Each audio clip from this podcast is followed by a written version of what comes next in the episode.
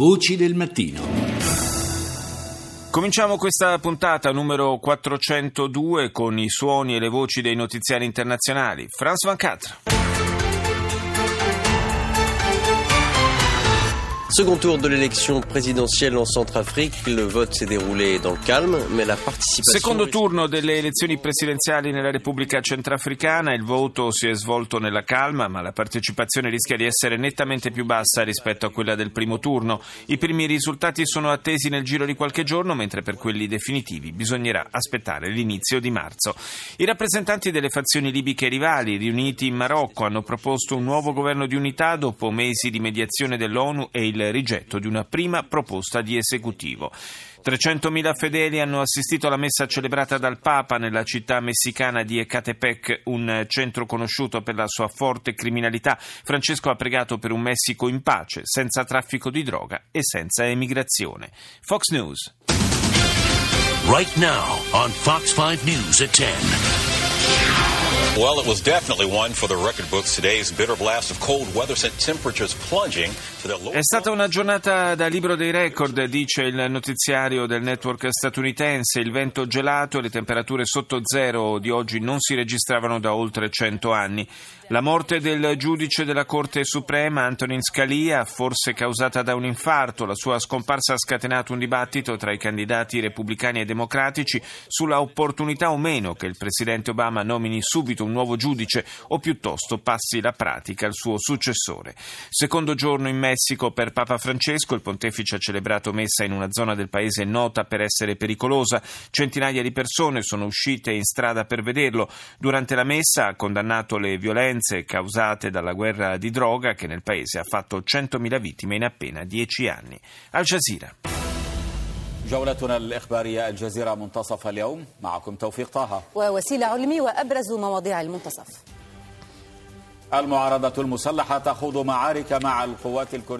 L'opposizione armata siriana ha combattuto con le forze kurde a Tel Rafat e ad Aleppo mentre le forze turche bombardavano le loro posizioni. La resistenza popolare yemenita annuncia di aver preso il controllo di un'ampia parte di Thais dopo due mesi di lotta con le milizie Houthi.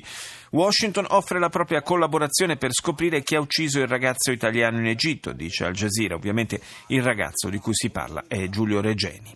Russia Today.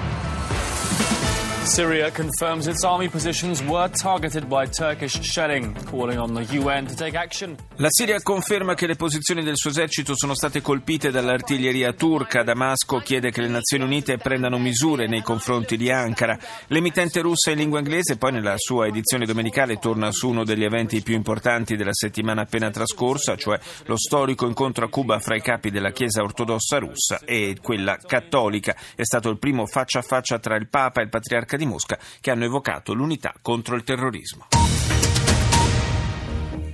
The latest headlines from BBC News. I'm Gavin Gray. La Siria afferma che gli attacchi turchi contro le forze kurde sul proprio territorio sono una violazione della sovranità nazionale. Chiesto l'intervento del Consiglio di sicurezza dell'ONU, la Turchia ribadisce comunque l'intenzione di colpire i kurdi a scopo difensivo.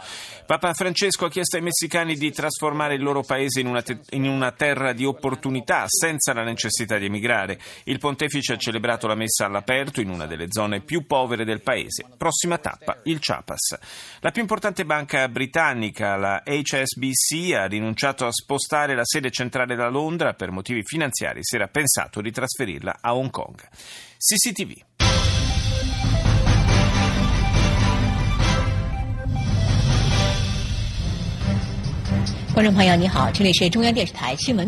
观众朋友，你好，这里是中央电视台新闻频道。上午九点，欢迎走进本节的新闻直播间，来看详细报道。首先把目光转向。La TV cinese dedica ampio spazio alle crescenti tensioni nella penisola coreana. La stampa sudcoreana sostiene che l'esercito di Pyongyang sarebbe equipaggiato con gruppi lanciamissili in grado di supportare vettori a lunga gittata. A Seoul il Ministero della Riunificazione afferma che buona parte dei fondi per gli armamenti a disposizione del regime nordcoreano proverrebbero dalla zona industriale comune di Kaesong che la Corea del Sud ha deciso recentemente di chiudere.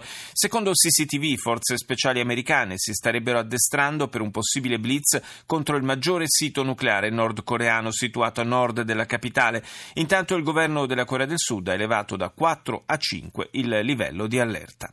Il presidente egiziano Al-Sisi ha annunciato la decisione di restituire il potere legislativo al Senato. Nello stesso discorso ha sottolineato il grave pericolo rappresentato dai conflitti in corso nella penisola del Sinai.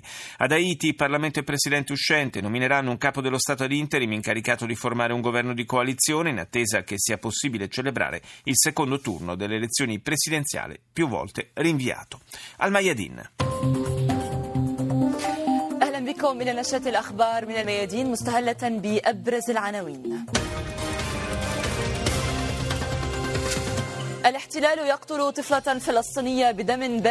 La TV libanese apre con la notizia di una bambina palestinese colpita a sangue freddo dalle forze israeliane di occupazione a Hebron, mentre altri tre palestinesi sono stati uccisi a Betlemme e Jenin.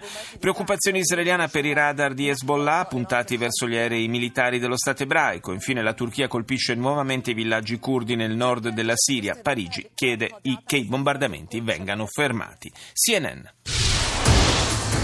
This is CNN Newsroom live from Los Angeles ahead this hour. The comments get nasty in the latest Republican presidential debate, just hours after news that shook the Il dibattito repubblicano si infiamma dopo la notizia che ha scosso la campagna elettorale statunitense, la morte improvvisa di un giudice della Corte Suprema, l'italo-americano Antonin Scalia. Papa Francesco celebra la messa in una delle città più povere e pericolose del Messico. Il film The Revenant di Leonardo DiCaprio fa incetta di premi ai BAFTA. Andiamo in Spagna con TVE.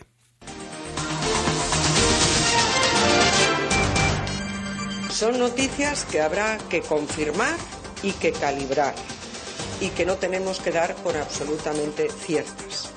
Pero la TV spagnola apre con le parole, le sentite di Esperanza Aguirre, presidente del Partito Popolare di Madrid, che annuncia le proprie dimissioni dopo le voci di finanziamenti illegali ricevuti a livello regionale. Aguirre ha detto di essere del tutto estranea a queste accuse e ha escluso un suo personale coinvolgimento in questioni giudiziarie.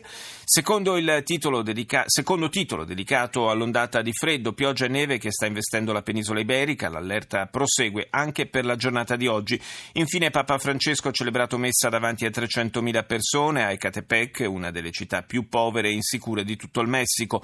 Mettiamocelo in testa, ha detto il pontefice, con il demonio non si dialoga, non si può dialogare perché si va sempre a perdere. Median.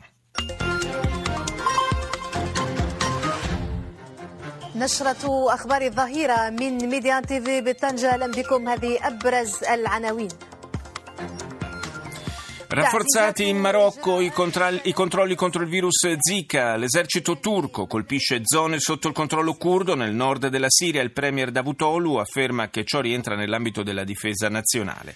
Le autorità egiziane aprono il valico di frontiera di Rafah per gli abitanti di Gaza, è la prima volta che accade dall'inizio dell'anno. E chiudiamo con NBC. The sudden death of Justice Antonin Scalia and the rarest of events. A vacancy on the Supreme Court in the middle of a presidential election. Meet the Press, l'importante programma di politica della NBC, si dedica alla morte improvvisa del giudice della Corte Suprema Antonin Scalia. Sottolinea come non accadesse dal 1968 che ci fosse un seggio vacante nella Corte nell'anno delle elezioni presidenziali.